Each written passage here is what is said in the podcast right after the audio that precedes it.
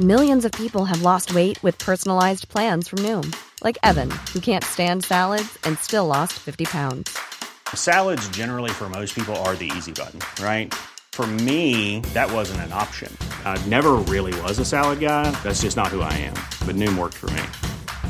Get your personalized plan today at Noom.com. Real Noom user compensated to provide their story. In four weeks, the typical Noom user can expect to lose one to two pounds per week. Individual results may vary. Hey, it's Paige DeSorbo from Giggly Squad. High quality fashion without the price tag? Say hello to Quince.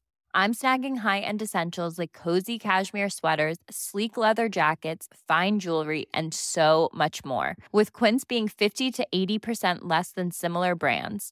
And they partner with factories that prioritize safe, ethical, and responsible manufacturing. I love that. Luxury quality within reach. Go to quince.com slash style to get free shipping and 365 day returns on your next order. Quince.com slash style.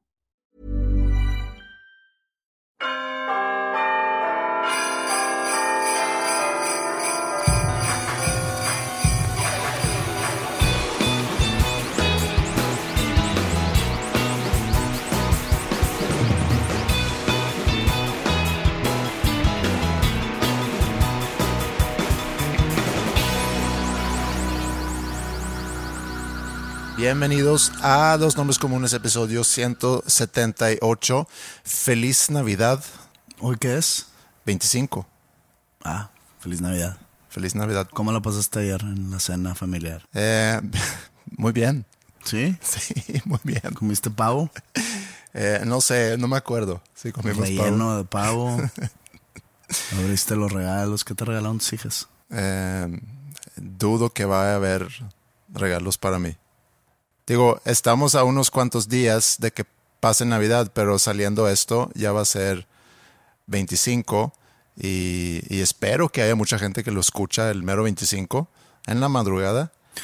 Fíjate que, sobre todo en, en cuestiones discográficas, yo no entiendo, por ejemplo, eh, hacer lanzamientos en los primeros días de enero o las primeras semanas de enero.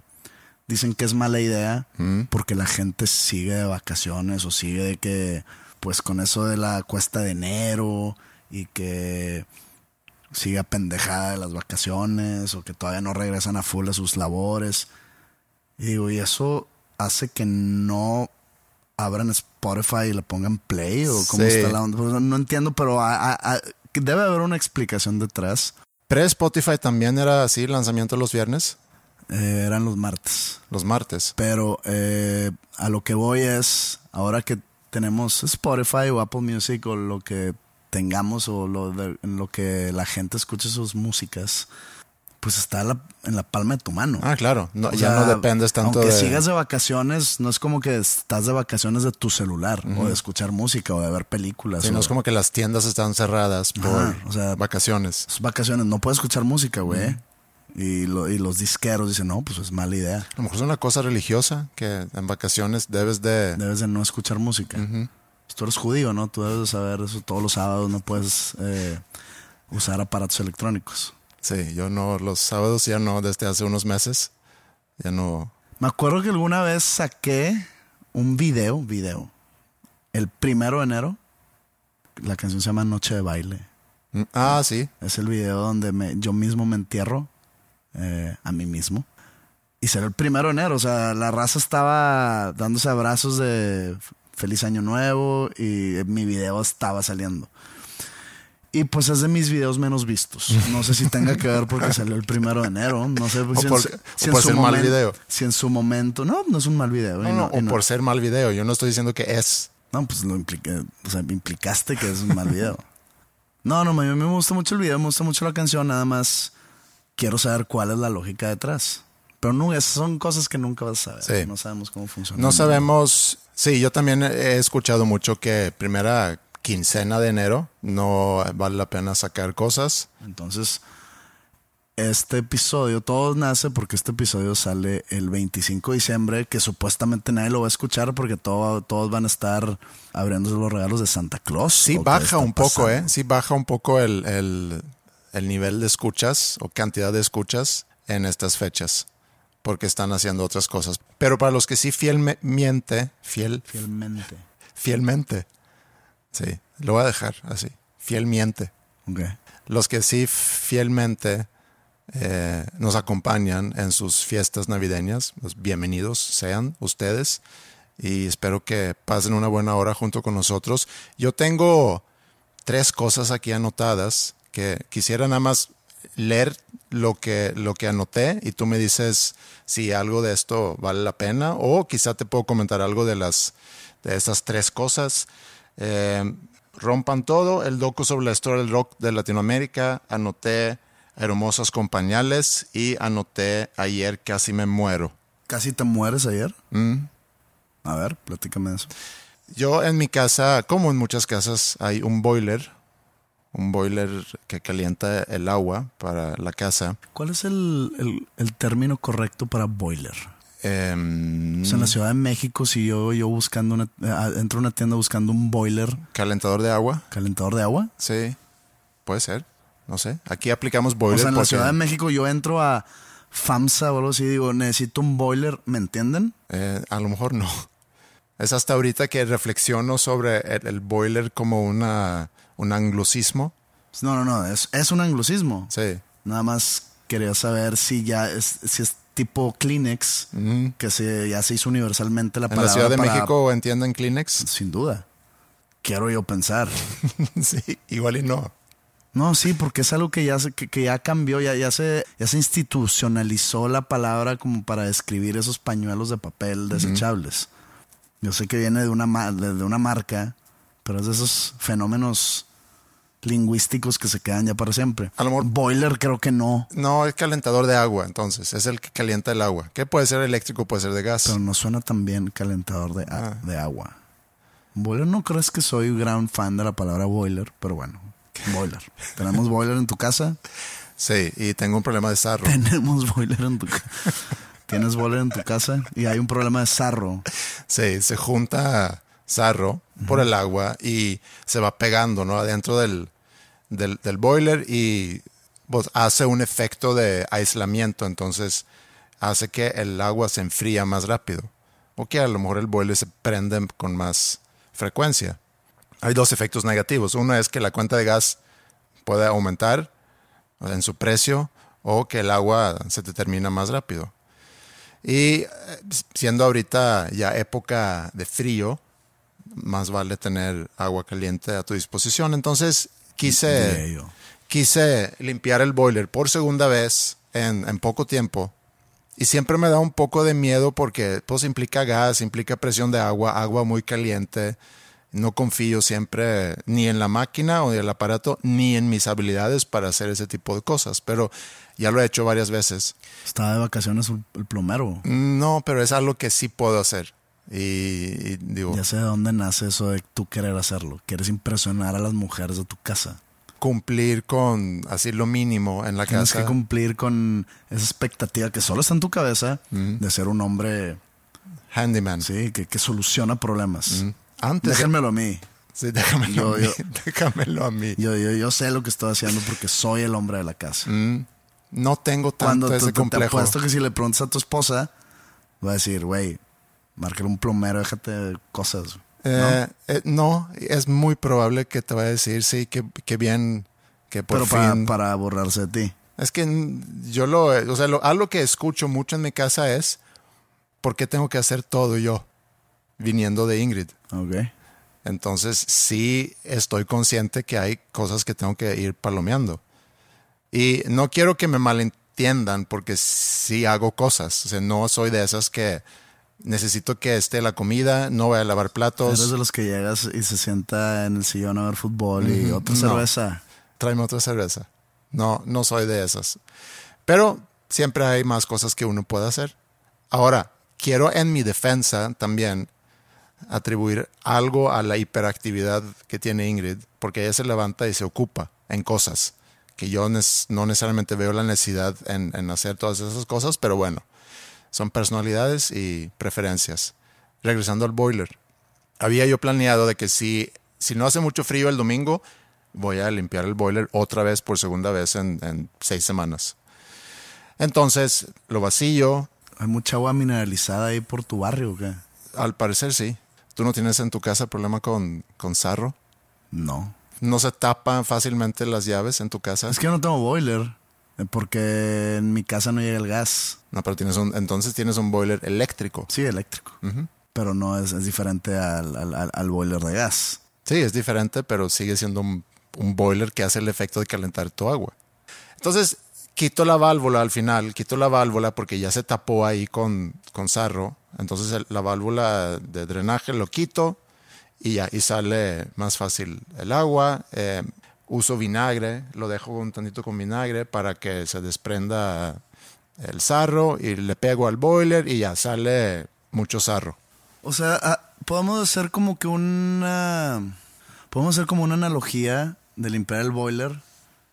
Es como que te hagan un enema.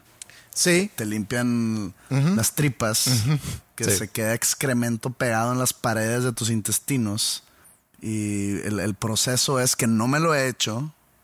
Te meten por el recto una manguera y echan agua semi a presión para que se limpie las paredes intestinales. y luego sale con ferocidad. ¿Y por qué no mejor te echas un, uno o varios shots de vinagre? Es que no sé si el vinagre ahí cumple con, con esa misma función. Pero hay gente que sí toma vinagre. No, pero esos de vinagre de manzana, ese no vale. Ok. Porque mucha gente lo toma y piensa que va a enflacar y Y no es así. Obviamente no. En fin, ya termino con ese proceso y empiezo a llenar el boiler otra vez. Pero me doy cuenta que la válvula de drenaje está ya un poco dañado. Entonces lo voy enroscando y como que no hay amarre. ¿Cómo se llama cuando está como barrido? Barrido, ya. Entonces como que no amarra bien. Y de pendejo, pues lo pongo y dice, no, pues ya está más o menos puesto, pero sí me doy cuenta que, no está bien puesto. Y, y si no hay fuga ahí de agua, pues yo supongo que está bien. Entonces empiezo a llenar el boiler. Y se va llenando, llenando, llenando. Y de repente la presión adentro del boiler, por tanta presión de agua, que es dándole presión a esa salida, que es donde está la válvula, se dispara. Y por suerte estaba yo a 20 centímetros de donde salió disparado ese, esa válvula. Si hubiera yo estado enfrente, me hubiera pegado en la cabeza y probablemente me hubiera muerto. Eso es, es como el meteorito que no llegó. Sí. O sea, ¿sientes en desdicha porque estuviste en 20 centímetros al lado? O, o es- o sea, fue de que puta madre.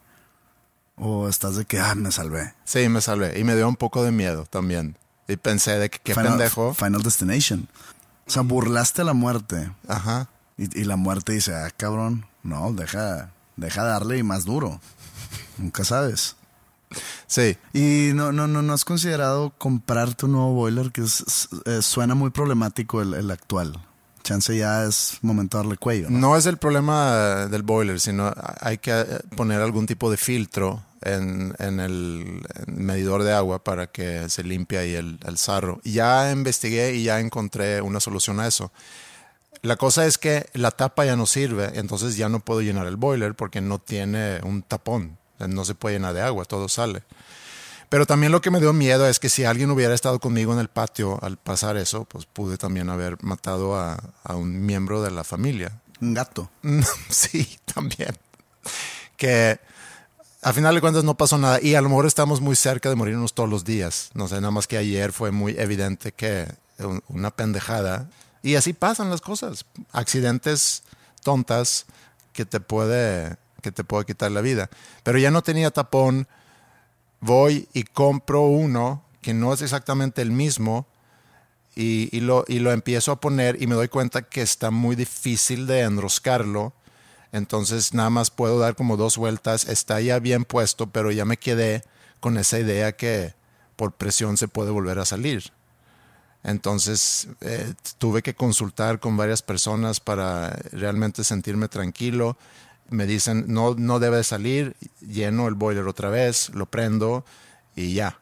Pero luego toda la noche estaba yo con la preocupación de que, ¿y si sale disparado esa cosa otra vez? ¿Le consultaste a expertos o cómo está el asunto? Sí, tengo en mi alrededor gente con conocimientos boilerísticos. Ok. ¿Y por qué no hablaste un plomero? Ya. También intenté hablar con un plomero, pero no me contestó. Es un domingo Mm, de domingo. guardar. Pero bueno, este, gran anécdota. Aprendimos mucho de ella. Mm. La moraleja es increíble.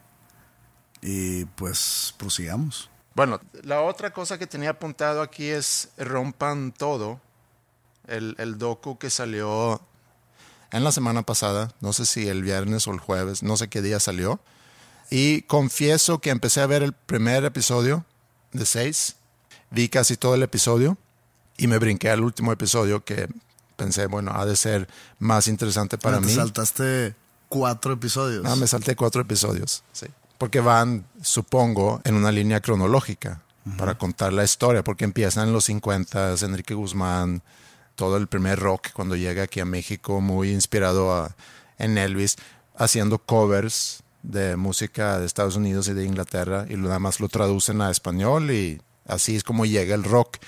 Creo que hay un, un contexto sociopolítico muy interesante en toda Latinoamérica con opresión de gobierno y hay varios países ahí que están más involucrados que otros. Por ejemplo, mencionan mucho a México, Argentina, obviamente, algo de Colombia, algo de Chile, algo de Perú, algo de Uruguay también y como que el resto de los países no figuró mucho.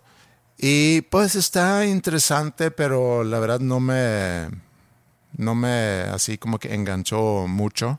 Es mucho sobre Gustavo Santolaya, él también produjo ese documental, entonces él sale y gente con, con la cual ha trabajado él, o sea, salen los Tacubos, Molotov. Entonces decidí brincar al último episodio porque me sé, ahí ha de ser como que de mi época, cuando yo llegué aquí a México, finales de los noventas, el, el movimiento de Monterrey y tenía curiosidad de que iban a mencionar eso y cuáles bandas y demás. Y sí lo mencionan muy así por encima. Me sorprendí quizá un poco que no salieran ustedes. ¿Nunca les preguntaron? ¿O no, nunca supiste? No. No. Pero está bien. No somos parte. Tengo entendido que Caifanes tampoco sale mucho.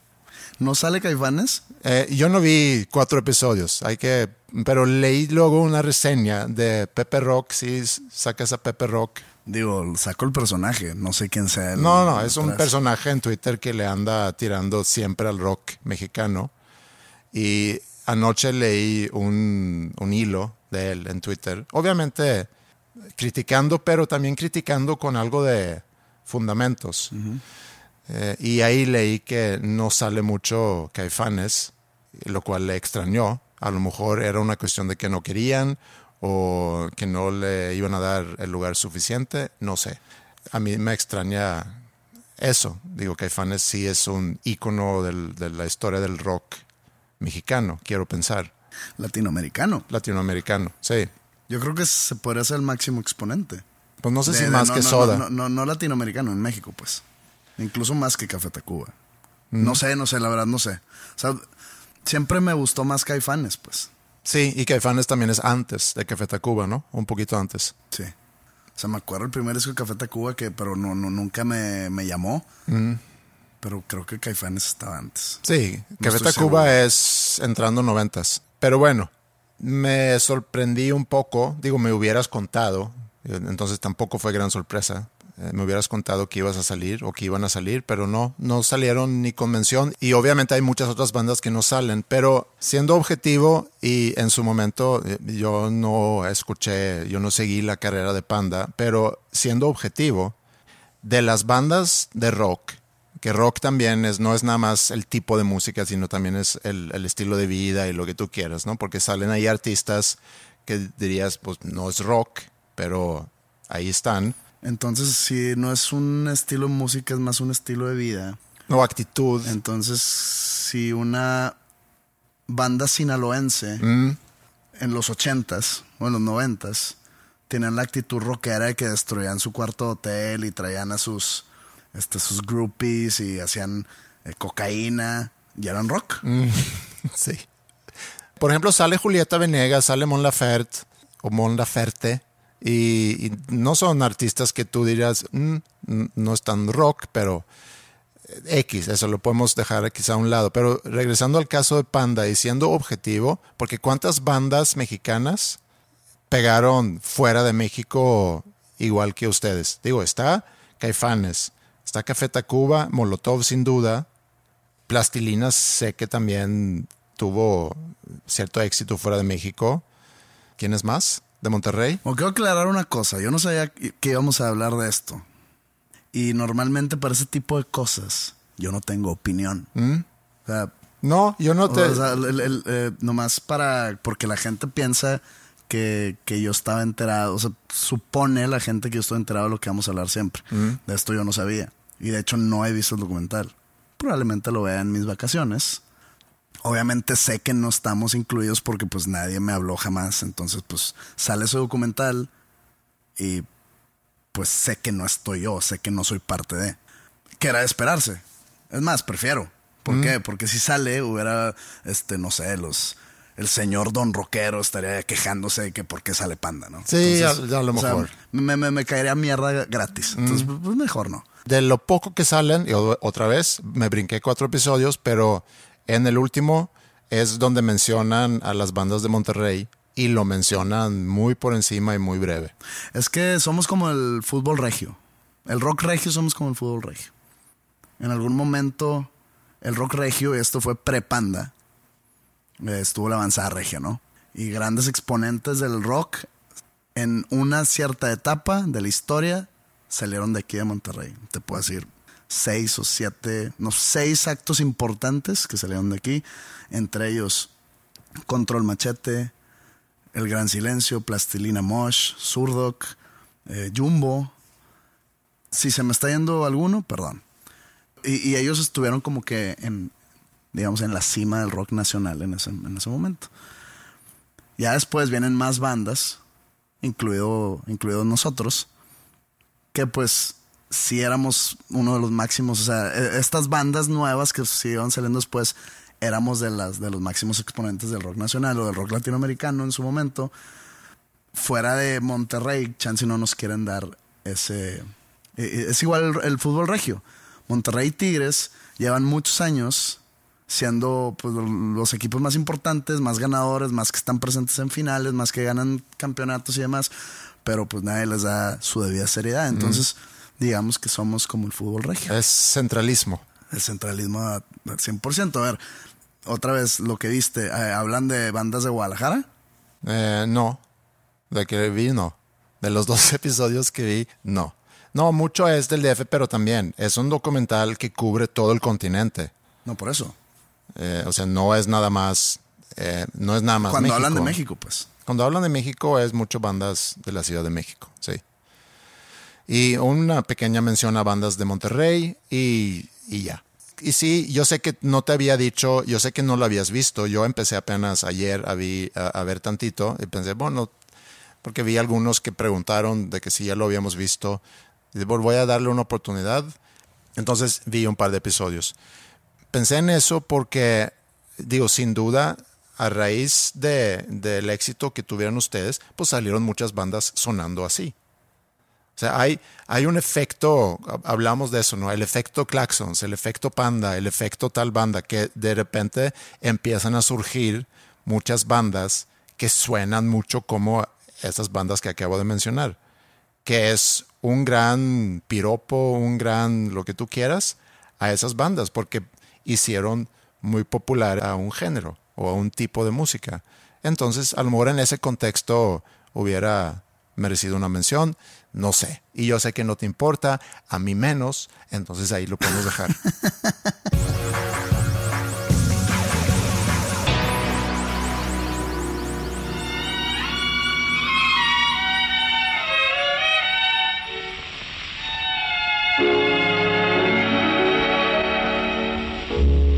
Chestnuts roasting on an open fire.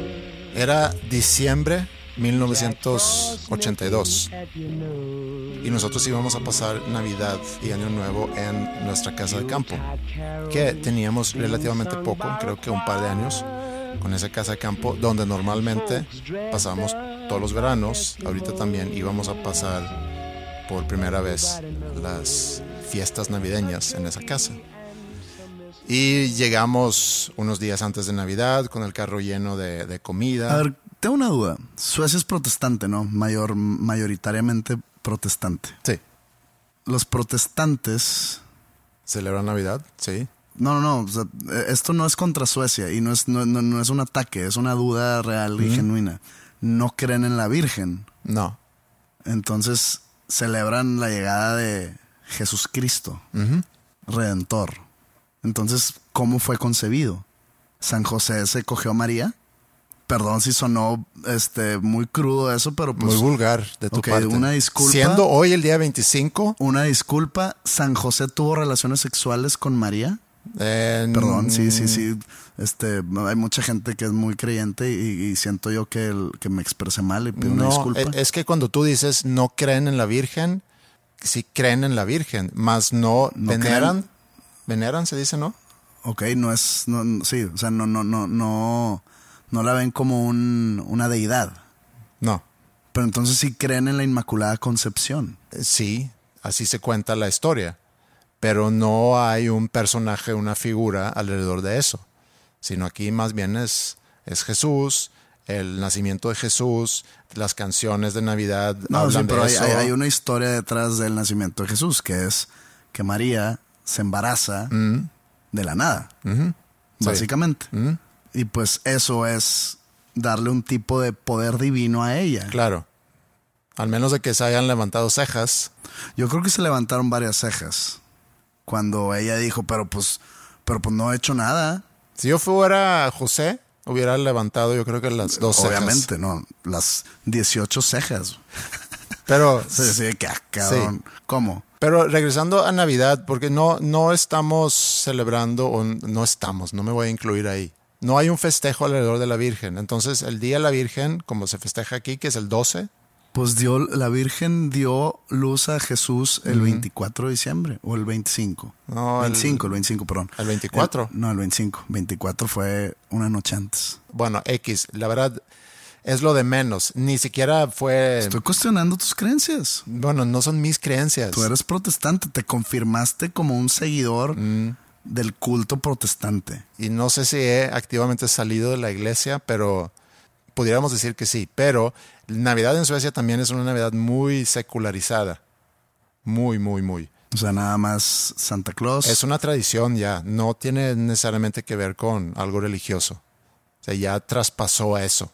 Muy mal. No, porque también la religión adapta un festejo o festejos, varios festejos paganas que lo convierten en Navidad. Entonces se puede decir que estamos recuperando o se está recuperando esa- ese festejo pagano otra vez y ya es Navidad secularizado, que no tiene que ver No con creo religión. que Navidad entre en pagano. Halloween entra en pagano. No, pero Navidad, bueno, no la na- Navidad, natividad del nacimiento, pero fíjate que en Suecia ni siquiera la palabra en Navidad tiene que ver con natividad, ¿no? Sí. Y Christmas tiene que ver con la, el Mass, Christ. Fíjate que no sé la raíz etimológica de la palabra Christmas en inglés.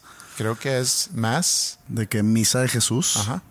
Y eh, como se llama en Suecia, es como se llamaba el festejo pagano. ¿Cómo es? Jul. Jul. J-U-L. Ya me hace sentido todo. Pero tu cuestionamiento aquí alrededor del... Eso alrededor del de la... protestantismo. Ok. Que pues no deberían de creer en la Inmaculada Concepción.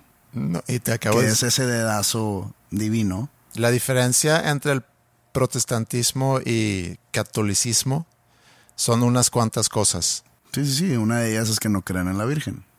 Y no creen en los santos. O no veneran a la Virgen, no veneran a los Ajá. santos. Sí. Pero sí creen en la Inmaculada Concepción, por lo visto. Si alguno de ustedes es metodista, baptista, etcétera, no sé, chance me pueden corregir. Nos pueden corregir porque no, no, no estamos muy enterados. Nos. Sí, porque pues al parecer tú, tú tampoco estás muy enterado. Probablemente estés mal. Probablemente eh, no. Pero aquí no estamos eh, hablando sobre la razón por qué se celebra o no Navidad. Es nada más cuestioné al protestantismo y, y cómo celebran ellos o ustedes la Sí. Navidad. Pero también el pino como que no tiene mucho que ver con... Ya es parte de la tradición que tú hablas. Mm. No tiene nada que ver Santa Claus, no tiene nada que ver los trineos, no tiene nada que ver. Sí, es mucho es campaña de Coca-Cola, se me figura. Probablemente. Bueno, nosotros llegamos entonces había nevado mucho y me acuerdo que teníamos que quitar nieve para podernos estacionar, el carro lleno de comida, algunos regalos. Íbamos a pasar Navidad y Año Nuevo en, en esa casa eh, por primera vez. Y es un lugar que queda a, no sé, una hora más o menos al sur de Estocolmo. Es un pueblillo muy chiquito. Nosotros inclusive vivíamos un poquito fuera de ese pueblo, entonces no había mucho que hacer. Era despertarse en la mañana, eh, salir a jugar ahí en el, en el jardín o, o, en la calle afuera, donde había este año mucha nieve. Sea, éramos muy fáciles, yo creo, de entretener. Eh, me puedo imaginar ir a algún lugar así ahorita y quita todas las distracciones que existen hoy en día. Me cuesta entender cómo pasamos todos los días sin computadoras, sin wifi, sin wifi, sin cualquier herramienta para jugar, navegar. O sea, no había ni siquiera un, una consola para jugar en la tele, nada. O sea, era la tele y lo que la tele ponía era el entretenimiento que había. Entonces, suena muy gris para alguien joven que escucha esto, de que, qué hacían todo el día. Era la realidad en aquel entonces y así pasábamos nuestra infancia. Seguramente fuimos algunos días ahí al pueblo a ver en tiendas o a nada más caminar, hacer monos de nieve fuera en el patio. Creo que nunca he hecho un mono de nieve. No, he hecho varias. Y, y, y sí, ha de haber estado bien chiquito. No como los de las películas que están del tamaño nos- de nosotros. así. No, eso era un buen pasatiempo, sobre todo esas Y navidades. no creo que sea tan difícil de hacerlo. No, no es difícil. Entonces, pues el pasatiempo no está tan bueno. No, pero te tardas quizá una hora o dos y ya mataste dos horas de ese día. O sea, la clave era matar el tiempo. Sí. ¿Qué estás haciendo, güey? Estoy tratando de hacer actividades para no aburrirme mientras me muero. La clave no es matar el tiempo, es encontrar algo para salir del, del aburrimiento, sobre todo cuando tienes 9, 10 años y estás encerrado en una casa con tus papás. Y el único entretenimiento que tienes es una tele. Entonces ahí vas inventando cosas que hacer. Y llegó Navidad. Y Navidad en Suecia es, cuando yo crecí, era todo un ritual y una tradición donde hubo siempre varios momentos que se repetían, ¿no? ¿Qué comen? ¿Cuál es la tradición culinaria, gastronómica, navideña en Suecia? Hay una ¿A- rica... ¿Arenque? Hay, sí, hay una rica tradición de comida en, en Navidad que se repite más o menos en Pascua y que se repite más o menos en Midsummer. Pero la base se puede decir que es una mesa con muchos platos, Muchos diferentes, Como en las películas. como en las Me películas. imagino así como, como la de Hobbit. Ujú. Que de que 17 mil platos llenos de mugrero y todos agarrando al mismo tiempo. Sí, hay normalmente hay arrenque, hay una ensalada de betabel, puede haber algo de pavo, puede haber algo de jamón, o sea, el jamón el grande, Betabel. Qué aburrido, ¿no? huevos hervidos, Ah, muy bueno. El, El- huevito, el huevo es vida. albóndigas chiquitas, salchichas chiquitas, Porque Eh, chiquito todo. ¿no? Porque son como, ese es el, el chiste, es armar tu plato con cosas chiquitas. Y no es lo mismo hacer una albóndiga grande y pues en vez de agarrar tres chiquitas, agarras una grande. Es que la típica albóndiga sueca es chiquita, así como una Hay pelotita. un de- reglamento albondiguístico. Hay una cierta medida, sí, que, Que no pase la circunferencia de 3 centímetros. El diámetro es 3 centímetros. Eh, sí, más o menos, yo diría. Un poquito más, quizá. Tres y medio. Tres y medio. ¿Mm? Sí, están muy chiquitos. Nótese que estoy haciendo eh, el, el, el, el ademán de medir una albóndiga con mis dedos. Sí. Y son muy chiquitas. Son muy chiquitas y muy ricas. Entonces, nos despertamos en Navidad, obviamente, con la expectativa de que va a ser un gran día. Vamos a recibir regalos, vamos a comer rico, desayunamos algo, vemos en la tele lo que cada Navidad o cada eh, vacación navideña ponían para los niños. A las 9 de la mañana había un programa de una hora con entretenimiento para los niños. Entonces mi hermano y yo siempre veíamos eso todos los días a las 9 durante la vacación navideña. Y luego ya empieza a transcurrir el día, mi mamá, mi abuela empiezan seguramente a preparar la comida que vamos a, a disfrutar ese día. Eh, en algún momento nos metimos en el sauna, teníamos un sauna ahí en, en- en esa casa. Matar tiempo, porque no, no es como que ya va a llegar la hora del sauna. no, güey. Nomás te metes y sudas. Nos metimos, sí, y luego el chiste es salir al patio a, a bañarte en, en la nieve o a darle vueltas en la nieve. Bañarte en la O nieve. bueno, darte vueltas, hacer maromas en la nieve y para enfriarte y luego te metes otra vez. Entonces se convierte en un juego muy divertido. El cambio de temperatura así tan brusco no, no te causaba enfermedad. No, Ahí no hay enfermedad. En Suecia no hay enfermedades. no, no, no había cuando yo era chiquito ese problema. Y ya, comemos. A las 3 pasan todos los años en la tele el programa de, de Pato Donald con sus amigos. Sus amigos eran Mickey, Goofy, Pluto. Y ya no tiene tantos amigos. Mm. No tenía tantos amigos, no. Los, lo- lo- los tres patos chavillos. Mm. Eran los sobrinos, ¿no? Pero ¿y quién era el papá? ¿Cómo que los sobrinos? Pues, No ¿Quién sé. es el hermano de Donald? Porque también tenía un, un tío, ¿no? El, el, el- el MacDuck. El rico. Sí, pero, pero es el tío. Ellos, si los morrillos eran hijos del tío, Sí. pues eran sus primos. Había varios huecos ahí en ese árbol. Pues, ¿qué pasó con el hermano de Donald? ¿Y qué pasó con sus papás? Porque nada más es un tío. Pues quiero saber quién es el papá de los niños. El papá de los niños, sí. De los sobrinos de Pato Donald. Eso pasa cada, eh, cada Navidad, creo que hasta la fecha, a las 3 de la tarde. En todas las casas, en todo el país, cuando yo era chiquito, los ochentas. Es que dijiste que todavía sigue. No, yo, yo, yo creo que todavía sigue, pero lo que sí te puedo firmar es que cuando yo era chiquito, no había casa en toda Suecia donde no se sentaba toda la familia alrededor de la tele para ver ese programa. Creo que tenía un rating ¿Son increíble. populares todavía esos personajes? Eh, no creo que sean tan populares. Creo que O sea, Disney ya evolucionó a otras cosas. O sea, un morro de cinco se emociona al ver a Donald Duck. No creo que el impacto que tenía cuando nosotros éramos chiquitos es muy diferente hoy en día. ¿Se perdió la cultura de ver sábados en la mañana en la tele los niños caricaturas? Eso sí, porque ya lo ven on demand en sus iPads o en sus compus. Entonces, eso de levantarte en la mañana, Maldita tecnología. Bajar a la sala. Mata, mata tradiciones. Prender la tele, que era muy parte de, de mi infancia. Y por eso no, digo, parte la mía. yo me despertaba en Navidad o en, en esas vacaciones y sabía a las nueve, más vale estar, porque no había repeticiones. Digo, no qué había- triste que, que- que- que tu entretenimiento infantil era Donald Duck. A los nueve años. Pues, ¿Qué debería haber sido? Masters of the Universe, Thundercats, Silverhawks, eh, los Ninja Turtles, la WWF. Esa no podía faltar. Mm, Eso no, no lo veíamos en Suecia.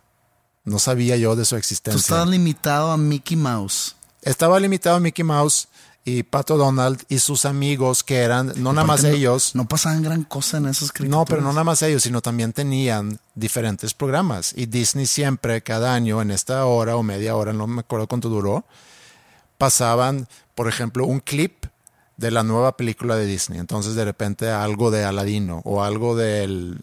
No me acuerdo cuáles eran las películas. Siempre pasaban lo del. ¿Cómo se llama? La que pierde el zapato, la princesa. Cinderella. Ajá.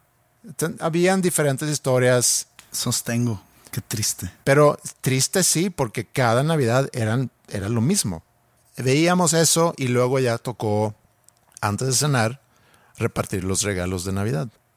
Y este año, y por eso lo menciono, porque creo que recibí o recibimos, porque fue un regalo de familia, el mejor regalo que recibí en toda mi infancia. Y está muy relacionado a lo que hemos platicado ahorita, la falta de entretenimiento y demás.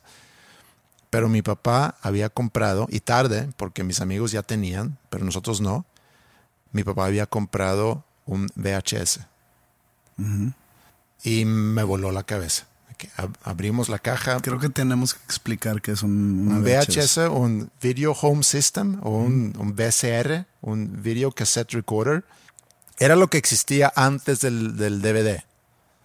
O sea, eso se convierte luego en un DVD que luego se convierte en Blu-ray, que luego ya... Streaming, etc. Sí. Entonces VHS era un aparato donde podías ver películas en un cassette.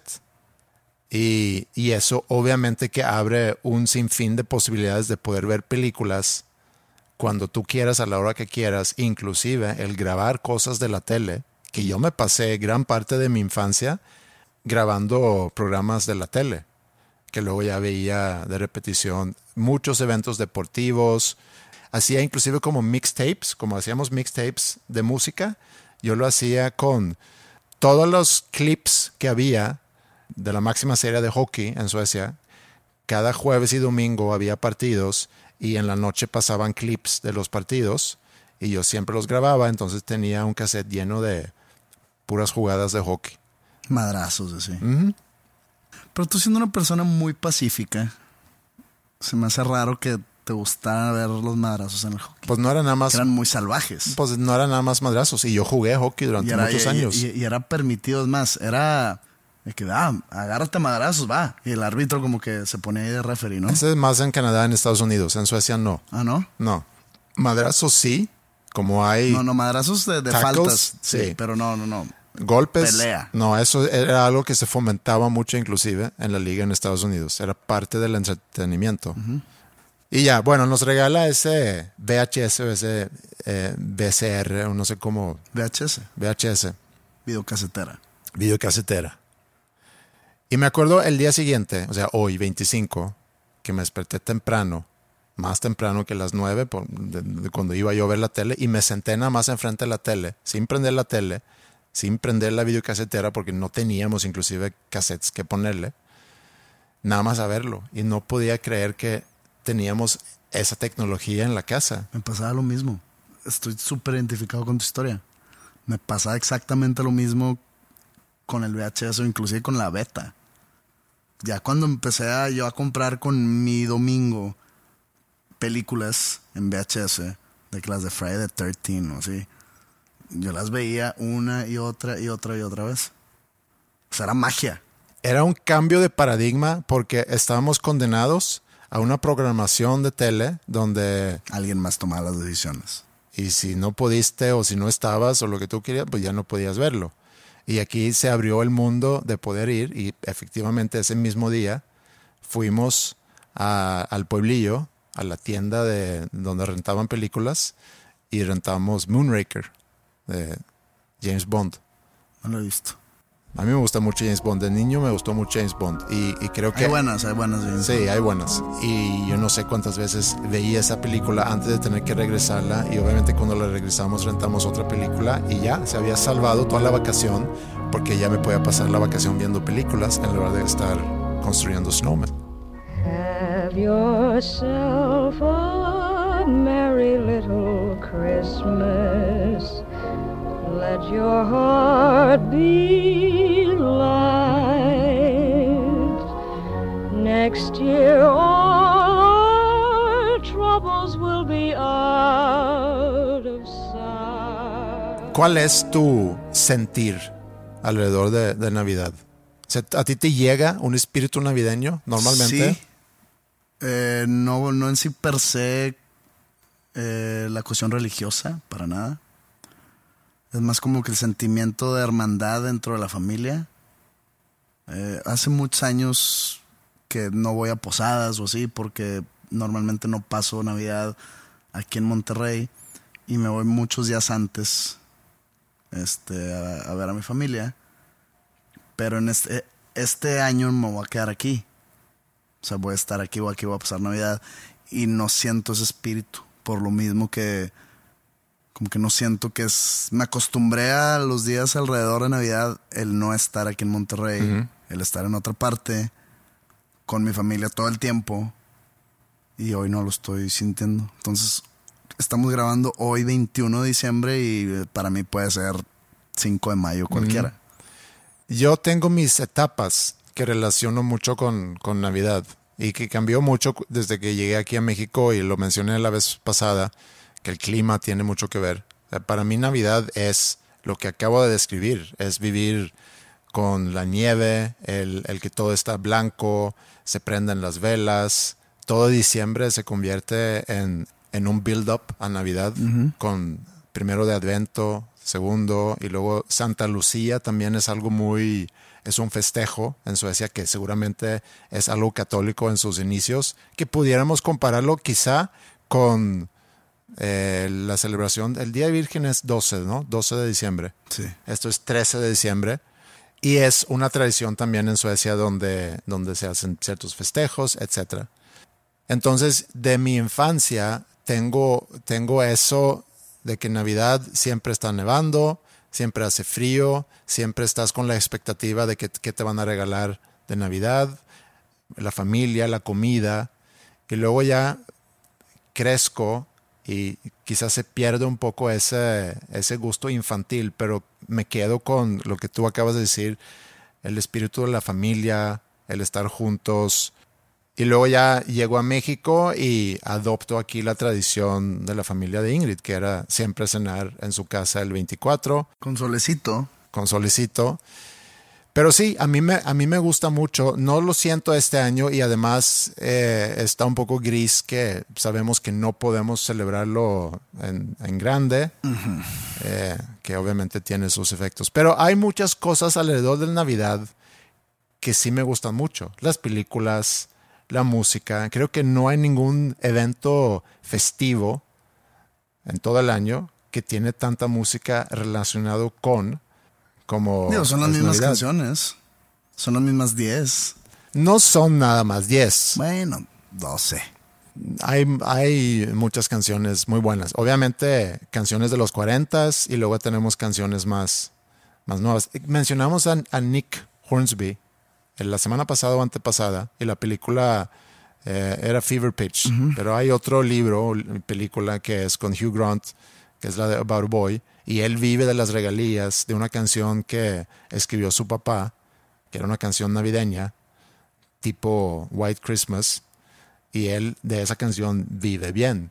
Mariah Carey escribió All I Want for Christmas Is You en el 94 y creo que le está generando algo así El como... otro día vimos los números, ¿no? Sí. No me acuerdo, pero era algo ridículo. Son como, como unos 650 mil dólares al año que recibe de una canción. Qué bonito. Sí, digo, son las mismas canciones. No más que remixeada, remixeada, hecho por un artista, hecho por otra. Que si Michael Bublé, que si siempre son, o sea, son las mismas canciones. Está bien, digo, está bien de repente, pero de que, ah, es que es Navidad y es lo único que escucho. Dude. No es lo único que escucho. No, no, no, no hablo de ti. Estoy hablando de, la gente navideña. Y hay muchas películas también que logran captar ese sentir que está padre ver en estas fechas. Ver películas navideñas con alguien que quiere ver películas navideñas es, es una buena actividad. Mm. Ver películas navideñas solo en tu casa, mm, no tanto. Te digo que vi Home Alone por primera vez el Navidad pasado se me hace. Gremlins, Gremlins nunca lo puse en la categoría de películas navideñas. navideña. Sí, es regalo de Navidad, inclusive, ¿no? El Gremlin. Ajá. Sí. Quismo. Eh, Die Hard, hay mucho debate alrededor de que si es una película navideña o no. Sí, es alrededor de Navidad la historia, pero no tiene mucho el espíritu navideño. Pues dicen que es una película navideña. Mm. Dicen que es la película navideña. Mm, para mí la película navideña pudiera ser Elf. Pues sí, pues digo, yo estoy tratando de darle un twist interesante a Navidad, que si Die Hard, que si Gremlins, este Black Christmas, está chida. ¿Cuál es Black Christmas? Es un slasher. Así. Nada, o sea, por mi cuenta yo no veo películas navideñas. No me siento a ver este Santa Cláusula. No, yo tampoco me siento a ver películas navideñas. Pero te digo, vi Home Alone, me sorprendió mucho. Yo pensé que, siendo una película de 90 y no sé qué, pensé que iba a estar muy outdated, pero sí me entretuvo mucho esa Está, es película. la película más outdated del mundo. ¿Por qué? Porque no la puedes hacer ahorita.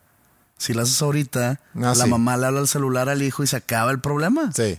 Funciona Home Alone porque es en una época de precelulares. Hubo un tiempo, siento yo, en el mundo del cine, donde ya existía el celular, pero todavía no estaba incorporado en las películas. O sea, la existencia no estaba incorporada en las películas. Entonces, había de repente escenas donde tú podías ver la película y decías, ¿por qué no nada más llaman al, al celular? Ajá. pero como que no era parte todavía del de... universo cinematográfico. Ajá. Yo le reto a cualquier estudio de Hollywood o a cualquier director de cine o escritor de cine a que haga un remake de Home Alone en el 2020 o en el 2021. Y no le va a salir algo bueno. ¿Por qué? Por el simple hecho que ya está la tecnología de comunicarte con alguien más en un segundo. A menos que a la mamá se le haya olvidado también el celular. Sí, el niño y, que, el celular. Y, y que lo, y que deje el celular encandado y el niño no tenga celular y a la madre y que la mamá se pierda en una isla desértica y no tenga a nadie más a la mano que tenga un celular. Fíjate cómo se puede solucionar eso, el remake. ¿Cómo? Se dan cuenta ya en el avión. Se dan cuenta No, cuando... porque si el niño, No, el niño andaba en la pendeja. por eso, pero de repente el niño se da cuenta que está solo en la casa, porque son de que 30 personas viviendo en una casa. no sí, sé. sí, sí, pero- Y, y- y, pues le da el celular al papá, a la mamá o... No, mira, aquí, aquí es como lo acomodas.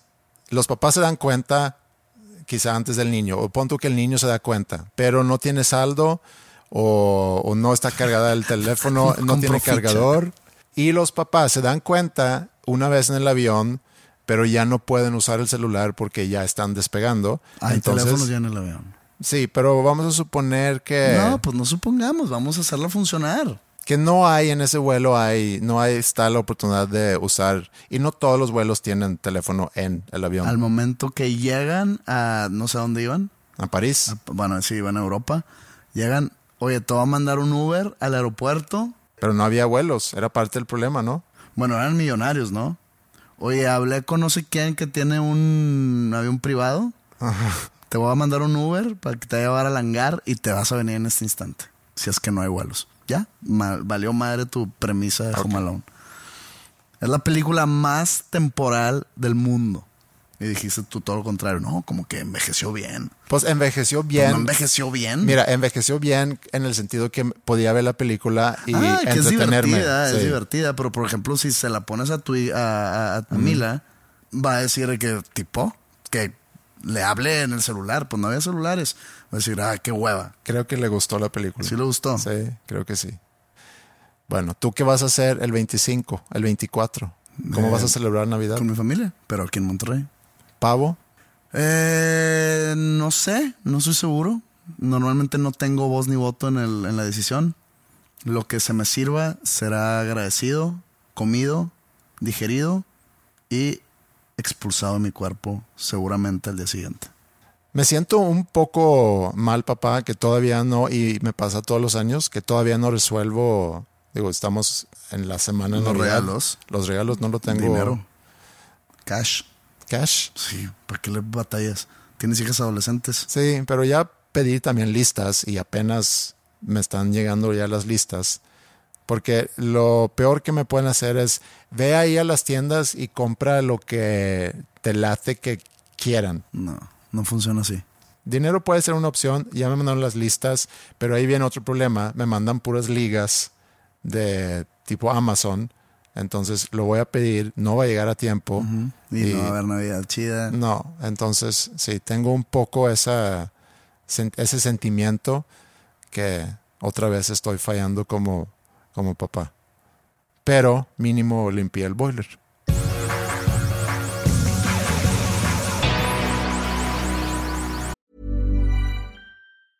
Hiring for your small business? If you're not looking for professionals on LinkedIn, you're looking in the wrong place. That's like looking for your car keys in a fish tank.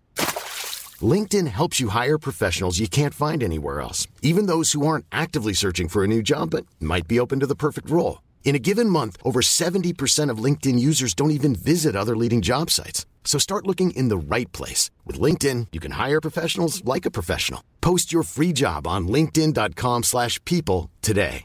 There's never been a faster or easier way to start your weight loss journey than with PlushCare. PlushCare accepts most insurance plans and gives you online access to board-certified physicians who can prescribe FDA-approved weight loss medications like Wigovi and Zepbound for those who qualify. Take charge of your health and speak with a board-certified physician about a weight loss plan that's right for you. Get started today at plushcare.com slash weight loss. That's plushcare.com slash weight loss. plushcare.com slash weight loss. Estaba un poco en duda si, si grabáramos este episodio o no. Está todavía, existe la posibilidad de que pueda haber inclusive... No, no, no, no. Este nunca estuvo en duda. Estaba en duda el de la siguiente semana, Ah. pero te dije que sí. Sí, O sea, que, que, que sí puedo. No, no, no, no, no, no es como que lo, lo medité y decidí, ¿sabes que Le voy a dar una oportunidad a Andrés de decir, no. O sea, oye, sí puedo grabar el siguiente. yo no sé si voy a poder yo. Ah, ¿sí? Sí, pero ahí lo, lo resolvemos. ¿Va a estar muy ocupado o qué? No, a lo mejor vamos a ver si existe la posibilidad de salirnos a algún lugar. Y no sé si eso va a ser el domingo, el lunes, el martes. Qué insensible. Mm, sí, pero Qué irresponsable. si podemos grabar, ahí sí podemos palomear, porque saldría el primero de enero. Con ese episodio podemos palomear todo 2021 si quisiéramos. Entonces puede haber episodio en la próxima semana, puede que no. Vamos a intentar que sí, porque también existe la posibilidad de grabar antes. Puede ser un, un regalillo. Complicado grabar antes. Bueno, así como en ti no está la decisión que van a cenar en Navidad, siento que en mí no va a estar la decisión de que si voy a estar o no en la próxima semana. Ok. Entonces, ahí lo dejamos. Hablando de películas de Navidad y hablando de música de Navidad, ¿cuál para ti es la canción de Navidad? Favorita, ¿eh? ¿Mm? Se me hace muy sociópata tener canciones favoritas navideñas. Bueno, una que te, una que te gusta mucho. Ahí te va por qué me gusta mucho esta. Se llama The First Noel. No sé cómo se llama en español. No sé si existe en español. Y me recuerda esta canción hablando de películas de VHS. Y que veía. Está la de. La 4 de Joss. Se llama Joss The Revenge. La 4. O sea, es un tiburón que se venga. Sí, se, se venga de la banda. Que, Dicen que es el hijo. Entonces venga su papá. No, no, no, sí. Y eh, sucede en Navidad esa historia. Entonces me acuerdo de hay una escena al principio. Es cuando van a Bahamas, ¿no? Algo así. Hijo, no recuerdo. O sea, Sí. hay una escena al principio donde ahí están los, ¿cómo se le llaman a los cantores? A los villancicos. Ajá. Se llaman los villancicos es la canción. Sí. X, la gente que canta navideño en, en- en Navidad estaban en un parque cantando esta que te digo, en The First Noel. Y están cantándola mientras al mismo tiempo en la en el muelle o en el mar, o en- no me acuerdo bien, eh, eh, está hay un tipo que está en una lancha, todavía me acuerdo que tiene como que un rompevientos así de esos de de esos pesados, que sean pesados, color amarillo, y el tiburón salta al ba- a la lancha y le, le muerde un brazo. Tipo It. Cuenta Como se muere Georgie Denbrough en It. Le muerde un brazo y se queda el vato sin el brazo y mucha sangre eh, arriba del amarillo del, del rompevientos y todo. Y se me quedó grabada esa canción porque esa canción suena mientras le cortan el brazo. The First Noel. Hay otra que me gusta mucho. Pues es navideña, pero como que no habla mucho de Navidad. Se llama A Fairy Tale of New York, de un grupo este, irlandés que se llama The Pokes. ¿Sí irlandés o escocés esa banda? Mm, si tuviese que adivinar, irlandés, pero no estoy seguro. Tocan como que música folclórica irlandesa, y, pero como que le dan el twist pop, pero tienen ese, esa canción The Fairy Tale of New York que es, que es muy buena. Me, me gusta mucho escucharla, me, me- me da un, un tipo de paz. Podemos terminar con, con esa canción. Creo que esa canción es una apuesta, que no me acuerdo cómo se llama el cantante de, de Pogues, Shane McGowan. ujú, que él hace con Elvis Costello, Ok. de escribir una canción navideña. Y escribe esta. Y a mí también me, me gusta mucho la canción, pero como dices, no es así como que muy navideña, pero es muy bonita. Digo, sí tiene melodía un poco navideña, pero creo que la letra no habla mucho de, No, de Navidad. pero puede ser una buena canción para darle cierre a este episodio. Y nada más desearles unas buenas vacaciones, feliz Navidad. Gracias por estar con nosotros durante todo este año tan peculiar, pero que también por lo mismo nos permitió grabar más episodios de lo que hemos grabado en cualquier otro año. Entonces a lo mejor es una ventaja, no sé, ustedes pueden juzgar eso y quizá nos vemos otra vez en la próxima semana para arrancar el 2021 juntos, así como estamos cerrando este año juntos el día de hoy. Y pues nada más, un abrazo para todos, Pásenla bien. Felices fiestas. Saludos. It was Christmas Eve, babe, in the drunk tank. An old man said to me, Won't see another one. And then he sang a song, the rare old mountain tune. I turned my face away and dreamed about you. Got on a lucky one, came in eighteen to one. I've got a feeling this year's for me and you. So happy Christmas.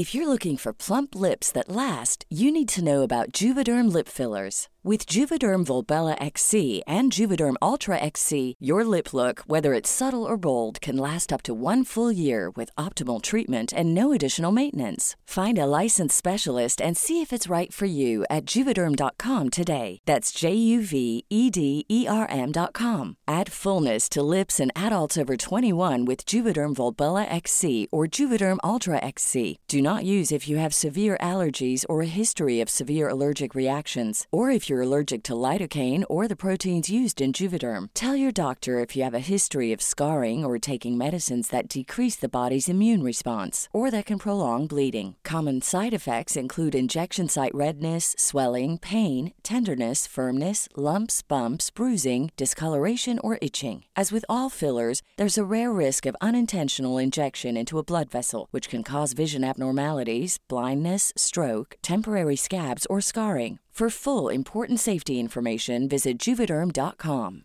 Imagine the softest sheets you've ever felt. Now imagine them getting even softer over time. That's what you'll feel with Bowl and Branch's organic cotton sheets. In a recent customer survey, 96% replied that Bowl and Branch sheets get softer with every wash. Start getting your best night's sleep in these sheets that get softer and softer for years to come. Try their sheets with a 30-night guarantee. Plus, get 15% off your first order at bowlandbranch.com. Code BUTTERY. Exclusions apply. See site for details.